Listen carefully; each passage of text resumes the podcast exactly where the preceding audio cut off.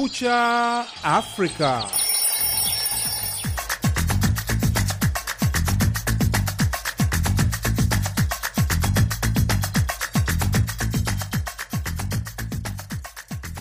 Hujambo mpenzi msikilizaji, popote unapotusikiliza. Hii ni Kumekucha Afrika kutoka idhaa ya Kiswahili ya Sauti ya Amerika, Washington DC.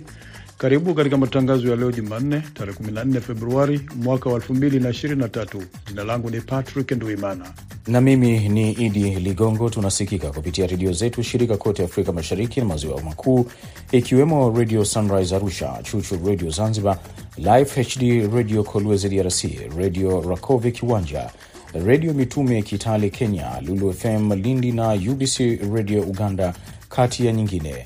Tunapatikana pia kwenye mtandao wetu wa VOA Swahili.com. Karibu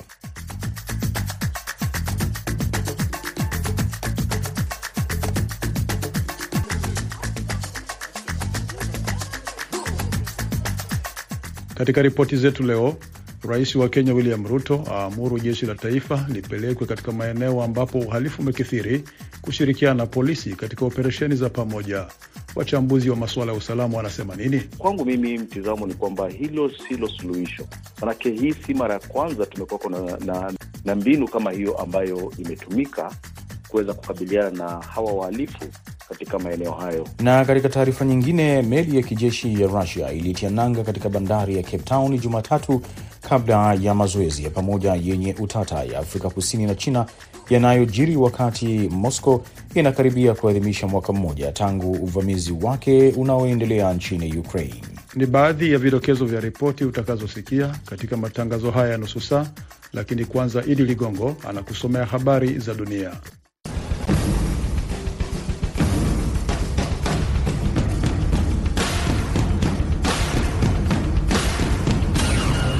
Zifuatazo ni habari za dunia kutoka idhaa ya Kiswahili ya Sauti ya Amerika. Msomaji ni mimi Idi Ligongo. Katibu mkuu wa NATO Jens Stoltenberg anasema matumizi ya risasi ya Ukraine katika vita dhidi ya Russia yanazidi mahitaji na kwamba umoja huo unahitaji kuongeza uzalishaji kukizi mahitaji ya Ukraine. Stoltenberg pia amesema kwamba mashambulizi mapya makubwa ya Rusia mashariki mwa Ukraine tayari yameanza huku mwaka mmoja toka kuanza mashambulizi ya Rusia Februari 24 ukikaribia. Akiwa mjini Brussels, Stoltenberg aliwaambia wanahabari kwamba ni wazi kwa sasa wanakimbizana na usambazaji wa vitu muhimu kama risasi, mafuta na vifaa vya matengenezo kufika Ukraine kabla Rusia haijafanikiwa katika uwanja wa mapambano. Stoltenberg alitoa kauli hii siku moja kabla ya mkutano wa tisa wa kundi la ulinzi la Ukraine linalojulikana rasmi kama mkutano wa Ramstein ambao unatazamiwa kufanyika katika mji mkuu wa Ubelgiji. Marekani Jumatatu imesema kwamba haifahamu kule vilipotokea vyombo vitatu ilivyovitungua angani siku chache zilizopita baada ya kusukumwa na upepo mpaka Amerika ya Kaskazini. Marekani imesema haiamini kwamba vyombo hivyo vilikuwa ni vya uchunguzi licha ya kwamba inaacha wazi uwezekano kuwa vilikuwa vinafanya jambo hilo. Msemaji wa baraza la usalama wa taifa John Kirby aliwaeleza wanahabari akiwa White House kwamba vyombo hivyo vilikuwa haviendeshwi na havikuwa na uwezo wa kufanya upelelezi licha ya kwamba uwezekano huo wanauacha wazi. Amesema sehemu za vyombo hivyo vilivyodondokea sehemu mbalimbali ni vigumu kufikika. Vilidondokea Marekani na Kanada. Wanajeshi wa mataifa hayo wanajaribu kutafuta vipande hivyo, ambapo Kibi alikataa kutaja kama ni maputo au la.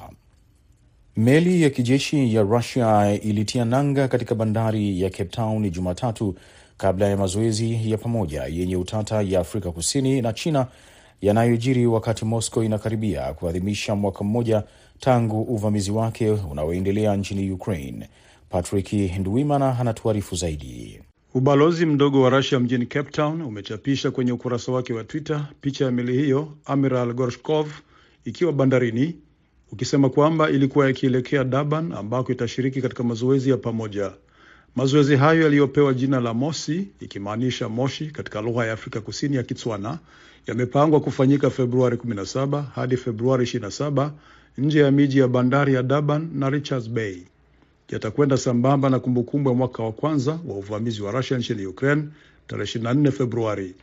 Zaidi ya wanajeshi 350 wa Afrika Kusini watashiriki mazoezi hayo kwa lengo la kubadilishana ujuzi na maarifa na Russia na China, jeshi la Afrika Kusini lilisema mwezi uliopita, ikiwa ni mazoezi ya pili kama hayo kati ya vikosi vitatu vya majini. Mfumo wa makombora wa Zircon kwenye meli ya kijeshi ya Russia ni wa aina yake, Rais Vladimir Putin alinukuliwa akisema mwezi uliopita wakati wa uzinduzi wa meli ya kivita kwa ajili ya mafunzo katika bahari ya Atlantic na Hindi na bahari ya Mediterania. Unaendelea kusikiliza matangazo ya Kumekucha Afrika kutoka idhaa ya Kiswahili ya Sauti ya Amerika. Waokoaji nchini Uturuki waliwatoa watu zaidi wakiwa hai katika vifusi Jumatatu, zaidi ya wiki moja baada ya kutokea mfululizo wa matetemeko ya ardhi yaliyolikumba eneo hilo, lakini matumaini yanapotea kwamba kuna waathirika zaidi watapatikana wakiwa hai. Katika mji wa kusini mwa Islahie katika jimbo la Gaziantep, waokoaji walimtoa mwanamke mmoja mwenye umri wa miaka 40 wakati katika jimbo la kusini la Hatay msichana mwenye umri wa miaka kumi na mitatu aliokolewa baada ya kukaa kwa saa 182 chini ya kifusi, ambapo tukio hilo liliwafanya waokoaji kushangilia. Televisheni ya Uturuki ilionyesha eneo la tukio la watu wengine kadhaa wakiwa wanaokolewa Jumatatu, lakini wataalam wameonya kwamba muda unazidi kwenda na kuwa vigumu kuwapata watu wakiwa hai katika majengo ambayo yameanguka. Baraza la usalama la Umoja wa Mataifa wiki hii linafikiria kuidhinisha kufunguliwa zaidi kwa vivuko vya mpakani upande wa kaskazini magharibi mwa Siria ili kuongeza kasi ya misaada ya kibinadamu kuwasaidia waathirika wa tetemeko la ardhi. Balozi wa Marekani katika Umoja wa Mataifa Linda Thomas Greenfield amesema katika taarifa yake ya Jumapili kwamba watu wa maeneo yaliyoathirika wanawategemea wao na kuomba ubinadamu wao ili kusaidia katika kipindi hiki cha mahitaji. Ameongeza kusema kwamba hawawezi kuwaangusha waathirika na wanapaswa kupiga kura haraka kwa azimio kutaka Umoja wa Mataifa kuidhinisha vivuko vya ziada vya mpakani kwa ajili ya upelekaji haraka wa misaada ya kibinadamu na kuongea kwamba uwezo wa kuchukua hatua wakati umefika kufanya hivyo kutoka kufanya watu waweze kufanikiwa na uharaka uzidi ili liwe lengo maalum. Umoja wa Mataifa umekosolewa kwa kuwa na mwitikio wa taratibu wa kuwasaidia waathirika wa Siria kaskazini.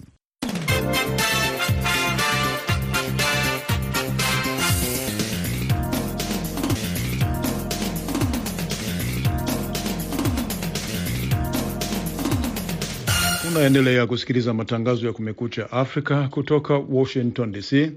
Habari kuu leo inatupeleka huko Kenya, ambapo rais wa nchi hiyo William Ruto ameamuru jeshi la taifa KDF lipelekwe kuanzia leo Jumanne katika maeneo ya nchi hiyo ambapo uhalifu na wizi umekithiri, kushirikiana na polisi katika operesheni za pamoja ili kukomesha uhalifu huo. Nimezungumza na George Msamali, mchambuzi wa masuala ya usalama na limetaka kujua nini msimamo wake kuhusu uamuzi huo wa rais Ruto. Kwangu mimi mtizamo ni kwamba hilo silo suluhisho, manake hii si mara ya kwanza tumekuwako na, na, na mbinu kama hiyo ambayo imetumika kuweza kukabiliana na hawa wahalifu katika maeneo hayo, na hiyo mbinu ambayo imetumika haijawahi mazaa matunda eh, katika uh, vita dhidi ya ugaidi ambao unatekelezwa na hao maharamia na nakumbuka kwamba hili si jambo ambalo limeanza hivi karibuni, ni jambo ambalo lilianza mwaka elfu moja tisa mia na sitini na tatu. Yaani ni miaka sitini hivi sasa, tukiwa nakabiliana na shida tu hiyo moja ya utovu wa usalama katika eneo hilo la bonde la Ufa, na mbinu ambayo tumekuwa tukitumia ni hiyo hiyo mbinu ya operesheni, na si mara ya kwanza tumeona jeshi wakishirikishwa katika zile operesheni za polisi. Maanake nakumbuka mwaka elfu moja tisa mia na themanini na nne kulikuwa na ile operation kubwa ambayo tuliita ile code name jina tuliita operation Nyundo, ambaye msimamizi wake alikuwa ni marehemu uh, Meja Jenerali Nkaiseri. Nataka unielezee, mnaposema kwamba hili sio sio suluhisho, nyie mbinu mbadala ambao mnaona inafaa ili kuweza kukomesha uhalifu, vitendo hivi vya wizi kukithiri katika eneo hilo, ni mbinu ipi? Ni mbinu tu serikali ambayo inafaa kubadilisha, maanake hivi sasa mbinu ambayo tumekuwa tukiitumia ni kuwapeleka wanajeshi pale, tunawapeleka maafisa wa polisi, tunapeleka silaha na haijazaa matunda. Katika maeneo haya yote utapata kwamba hakuna maendeleo yoyote ambayo yanagharamiwa na serikali. Kwanza, vyuo vya mafunzo ni vyuo ambavyo vimetengenezwa na mashirika ya kidini na mashirika yasiyo ya kiserikali. Ukipata hospitali pale, ni hospitali ambayo imejengwa na shirika la, la, la kidini na mashirika yasiyo ya serikali. Ukipata bwawa la maji pale, limechimbwa na haya haya mashirika. Hakuna mkono wa serikali katika maendeleo katika maeneo hayo. Kwa hivyo ninavyokuelewa ni serikali kwenda kuwekeza katika maeneo hayo, kuwasaidia serikali iende, serikali ifungue maeneo hayo, na kwa mfano ni kama vile serikali ya Uganda katika kule eneo la Karamojong, manake wao walipeleka maendeleo kule, wakatengeneza barabara, wakajenga vyuo vya, vya, vya, vya mafunzo uh, wakachimba maji, wakaweka mabwawa ambapo hivi sasa wale wananchi wa maeneo hayo pia ni wakulima hali hapo awali walikuwa ni kama hao wetu wa Turkana na pia wa kwamba wanategemea mifugo kama njia yao ya kutega uchumi. Kwa hivyo suluhisho ambalo lili sisi tunalizungumzia lisio kwamba ni suluhisho la kijeshi peke yake. Tuegeze katika maeneo hayo, tupeleke rasilimali na tuonyeshe kwamba hawa wananchi pia wao wako ndani ya mipaka ya Kenya na ni Wakenya. George Msamali akizungumza na Sauti ya Amerika kutoka jijini Nairobi.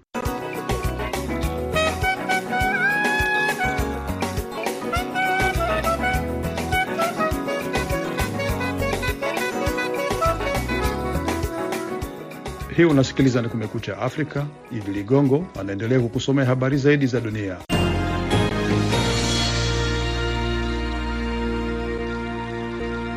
Hali ngumu ya uchumi na masharti makali dhidi ya vyombo vya habari yaliyotokana na kurejea madarakani kwa Taliban Afghanistan mwaka 2021 vimeripotiwa kuvilazimisha takribani asilimia 34 ya vituo vya redio kusimamisha matangazo yake na kuwaacha mamia ya watu bila ajira.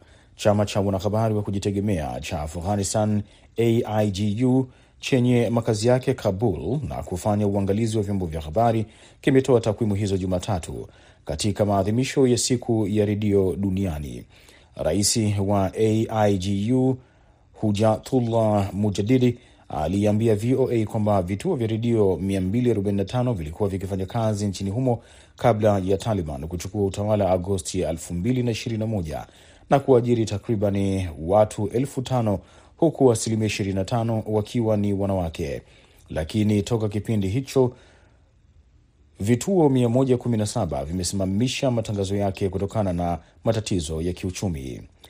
Na rais wa Marekani Joe Biden amemfuta kazi msanifu wa majengo katika bunge Brent Blanton kufuatia ripoti ya mkaguzi mkuu kuhusu masuala yake binafsi na utendaji wake wa kitaalamu ambapo ametaka aondolewe. White House imesema Jumatatu kwamba uteuzi wa Blanton umefutwa. Hatua hiyo imekuja wakati spika wa bunge Kevin McCarthy Jumatatu alisema kwamba amepoteza imani na uwezo wa kazi wa Blanton. Ripoti ya mkaguzi mkuu iliyotolewa mwaka jana imekuta makosa ya ukiukwaji wa kiutawala, maadili na sera uliofanywa na mteule huyo wa rais wa zamani wa Marekani Donald Trump. Makosa hayo yanajumuisha pia matumizi mabaya ya magari ya serikali na kujitambulisha vibaya kama afisa anayesimamia sheria. Ripoti ilifichua Blanton aliruhusu mke wake na binti yake mkubwa kutumia gari lake kwa karibu maili elfu thelathini.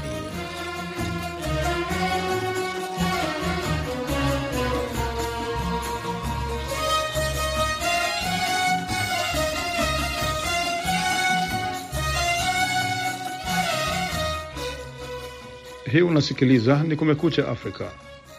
Wafanyabiashara wanawake barani Afrika wanasema kwamba mara nyingi wanakumbana na unyanyasaji wa kingono na ubaguzi wanapojaribu kuvuka mipaka kwa ajili ya biashara. Mada hiyo imezungumziwa kwenye mkutano uliopewa jina la Gender is my Agenda kabla ya kuanza kwa mkutano wa viongozi wa Umoja wa Afrika Jumamosi wiki hii mjini Addis Ababa, Ethiopia. Harrison Kamau anayesoma ripoti ya Mohamed Yusuf kutoka Nairobi. Wanawake na wasichana wa Afrika wamezungumzia juu ya changamoto wanazopitia wakati wakivuka mipaka kufanya biashara walipohudhuria mkutano kuhusiana na makubaliano ya biashara huru barani Afrika, AfTA. Kikao hicho mjini Addis Ababa kinafanyika kabla ya viongozi wa mataifa wanachama wa AU kukutana kuanzia Jumamosi, ambapo watazungumzia hatua zilizopigwa kwenye mkataba huo wa kibiashara wa Afrika. Elizabeth Jok ni kutoka Sudan Kusini na anasema kwamba wanawake wanakutana na changamoto kadhaa kwenye mipaka ambazo wanaume hawashuhudii.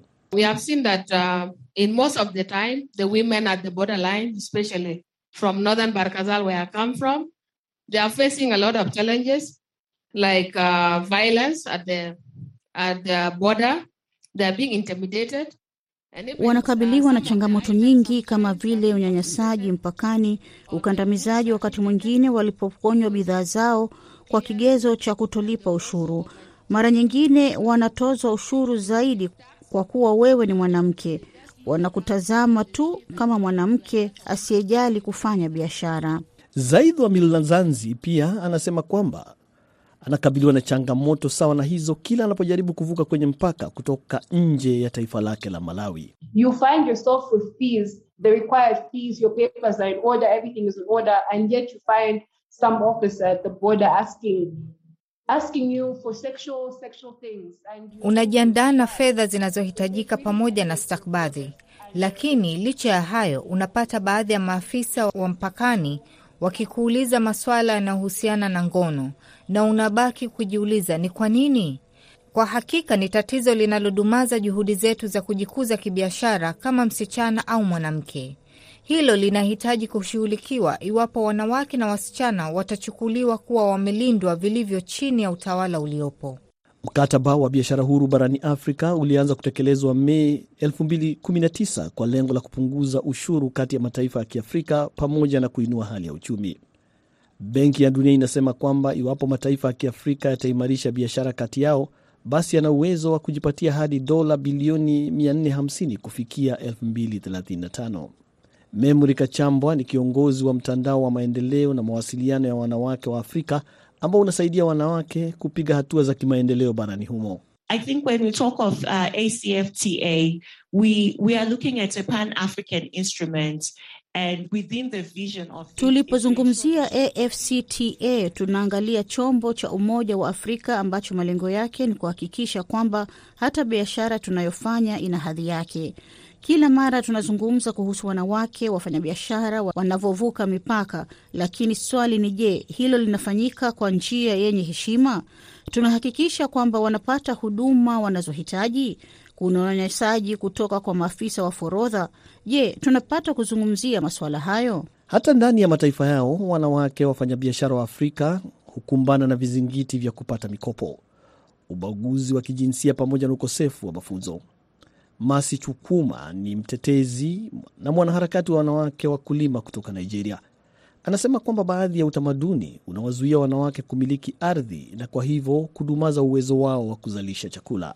Lack of training and retraining of women, rural women farmers to enable them stand up in the competitive markets. Kuna ukosefu wa mafunzo kwa wanawake wakulima wa mashambani ili kuwawezesha kujitegemea na kushindana kwenye masoko yenye ushindani. Tunazungumzia ardhi kama kiungo muhimu. Utakubaliana nami kwamba wanawake wana uwezo mdogo wa kupata ardhi. Hakuna uwezo wa kutosha wa kumiliki au kudhibiti ardhi ambayo ni nguzo muhimu katika uzalishaji. Sisi ni asilimia sabini ya wafanyakazi kwenye sekta ya kilimo, lakini hatuna usemi ifikapo suala umiliki wa ardhi. Tutawezaje basi kuzalisha vyakula kama inavyohitajika? Wanawake wa Afrika wanamiliki asilimia ishirini ya ardhi, lakini wanazalisha zaidi ya thuluthi mbili ya chakula barani humo. Kongamano lao linalomalizika leo Jumanne linatoa nafasi kwa washiriki kuangazia changamoto zilizopo katika kufanya biashara kwa wanawake Afrika kwa lengo la kuangamiza changamoto wanazopitia hasa wanapojaribu kuvuka mipaka.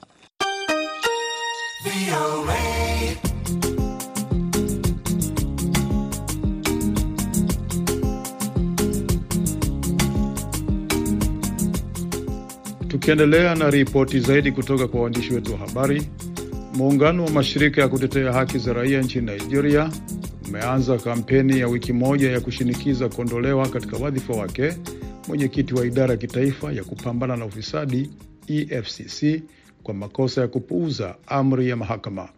Mwandishi wetu wa Lagos Collins Atohengbe ametuandalia ripoti ifuatayo. Muungano huo unasema akiwa mkuu wa shirika la kitaifa la kusimamia sheria, Abdurashid Bawa anapaswa kuonyesha mfano kwa kuheshimu amri za mahakama, kwa sababu anahusika katika kuhakikisha kwamba wavunja sheria wanachukuliwa hatua kwa ukiukaji wa sheria. Delan Iheheare wa kundi la harakati za utawala bora anasema Bawa anayesimamia mashtaka na kuhukumu kwa waliokutwa na makosa ya ufisadi, ni lazima yeye mwenyewe awajibike kwa kushindwa kuheshimu amri mahakama. He has refused to obey court orders. And we're saying you can't be sending people to prison when you refuse to obey the court order that says you must test the prison. You want to put people there, then you must be able to also go there. Kiongozi wa muungano huo ambaye pia ni mkurugenzi wa kundi la harakati la uhasibu wa umma Olufemi Lawanson amesema maandamano ya wiki zima ni moja ya hatua nyingi zilizopangwa kufanyika ili kumshinikiza Bawa atekeleze uamuzi wa mahakama. Akishindwa kufanya hivyo, basi ni vyema ataondolewa katika cheo. This is just one of the series of actions that we are going to be undertaking. We will not relent until the commission begins to turn part of the rule of law. We cannot run a democracy on the aspiration of a man. It must be consistent with the provisions of our law. Mbali na wito wa kuondoa Abdurashid Bawa katika wadhifa wake, muungano umetoa sharti la siku saba kwa serikali na shirika la kupambana na ufisadi nchini EFCC kurejesha dola bilioni moja pointi mbili ambazo ilizichukua kinyume cha sheria kupitia tume ya maendeleo ya Niger Delta NDDC. Muungano huo unasema pesa hizo zinafaa kuwekwa katika akaunti maalum hadi baada ya uchaguzi mkuu wa mwezi huu ili zisitumike vibaya. Mwenyekiti wa EFCC amehukumiwa kifungo cha koti cha kutotii amri ya mahakama. Kutoka Lagos, jina langu ni Collins Atohengwi kwa Sauti ya Amerika, Washington. Unasikiliza matangazo ya Kumekucha Afrika kutoka idhaa ya Kiswahili ya Sauti ya Amerika. Matangazo haya yanasikika kupitia redio zetu shirika kote eneo zima la Afrika Mashariki na Maziwa Makuu, na kwenye mtandao wetu wa www voa swahili.com. Pata mara moja burudani ya muziki. Ipo sababu ya kukutana nawe, hilo niamini, yeah, yeah. Na tena ni ajabu, bado mimi nawe. Hawaamini na bado ado ado. Mdogo mdogo tutimize lengo. Pole pole na dua tutamaliza mwendo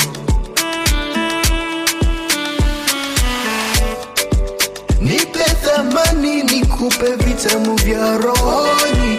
Maana ni wewe pekee mwenye mvuto kwenye yangu mboni, sioni sisiki, siambiliki, fununu hazimfiki, hazimfiki, sioni sisiki, siambiliki, fununu hazimfiki, hazimfiki. Baby, acha waseme, waseme, waseme tuachani, acha waimbe, wavimbe, wanune tutengani. Baby, acha waseme, waseme, waseme tuachani, acha waimbe, wavimbe, wanune tutengani. Hivi mara vile fununu kila kukicha, isikukwaze bure, baby, puzia tu vinapita bampa tu bampa, wendo nafanya moyo wangu unapampa, na nikiwa na stress unanikam. Kabla ya kukamilisha matangazo haya, namkaribisha Idi Ligongo akusomea muktasari wa habari za dunia.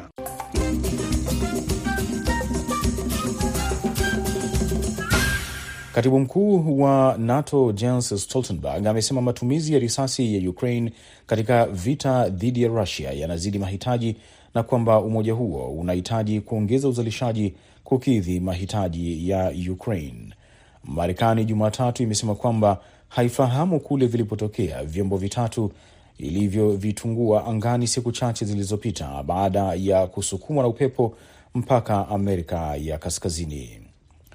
Waokoaji nchini Uturuki waliwatoa watu zaidi wakiwa hai katika vifusi Jumatatu zaidi ya wiki moja baada ya kutokea mfululizo wa matetemeko ya ardhi yaliyolikumba eneo hilo, lakini matumaini yanapotea kwamba kuna waathirika zaidi watapatikana wakiwa hai. Baraza la usalama la Umoja wa Mataifa wiki hii lilifikiria kuidhinisha kufunguliwa zaidi kwa vivuko vya mpakani upande wa kaskazini magharibi mwa Siria ili kuongeza kasi ya misaada ya kibinadamu kuwasaidia waathirika wa tetemeko la ardhi. Hali ngumu ya uchumi na masharti makali dhidi ya vyombo vya habari yaliyotokana na kurejea madarakani kwa Taliban Afghanistan mwaka 2021 vimeripotiwa kulazimisha takriban ya asilimia 34 ya vituo vya redio kusimamisha matangazo yake na kuacha mamia ya watu bila ya ajira. Rais wa Marekani Joe Biden amemfuta kazi msanifu katika bunge Brent Bluntон kufuatia ripoti ya mkaguzi mkuu kuhusu masuala yake binafsi na utendaji wake wa kitaalamu ambapo ametaka aondolewe. Matangazo ya alfajiri kutoka idhaa ya Kiswahili ya Sauti ya Amerika yanakamilisha muda wake kwa leo.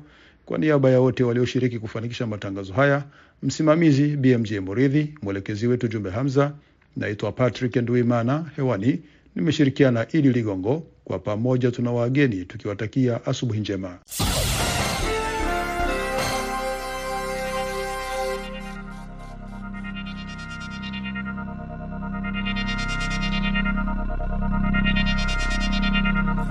Ifuatayo na tahariri inayoangazia maoni ya serikali ya Marekani.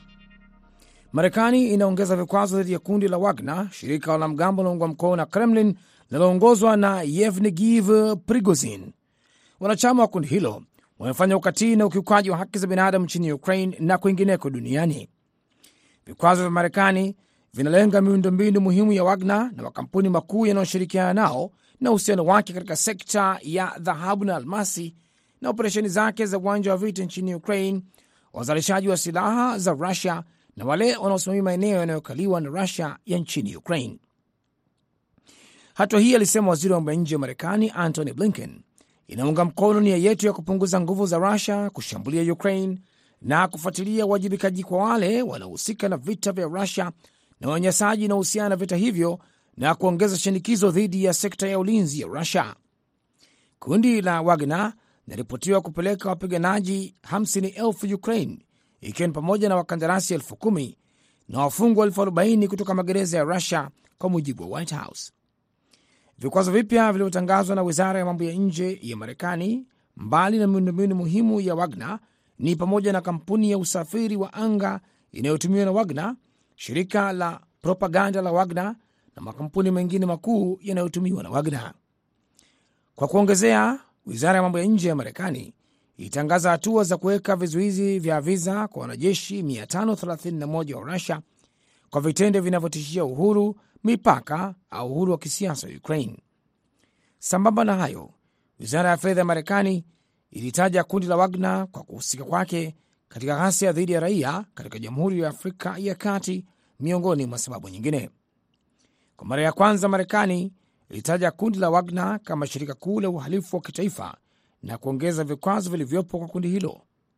Wafanyakazi wa Wagner, ilisema wizara ya fedha katika taarifa, wamejihusisha na mtindo unaoendelea wa uhalifu mkubwa, ikiwa ni pamoja na mauaji ya watu wengi, ubakaji, utekaji nyara wa watoto na unyanyasaji wa kimwili katika Jamhuri ya Afrika ya Kati na Mali. Vikwazo vilivyoongezwa vya Marekani dhidi ya kundi la Wagner vinatambua tishio la kuvuka mabara ambalo kundi hilo limegeuka kuwa, ikiwa ni pamoja na Afrika na vita vya kikatili vya Rusia nchini Ukraine.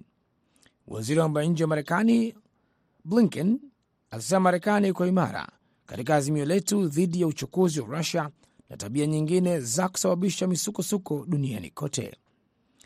Hiyo ilikuwa tahariri inayoangazia maoni ya serikali ya Marekani.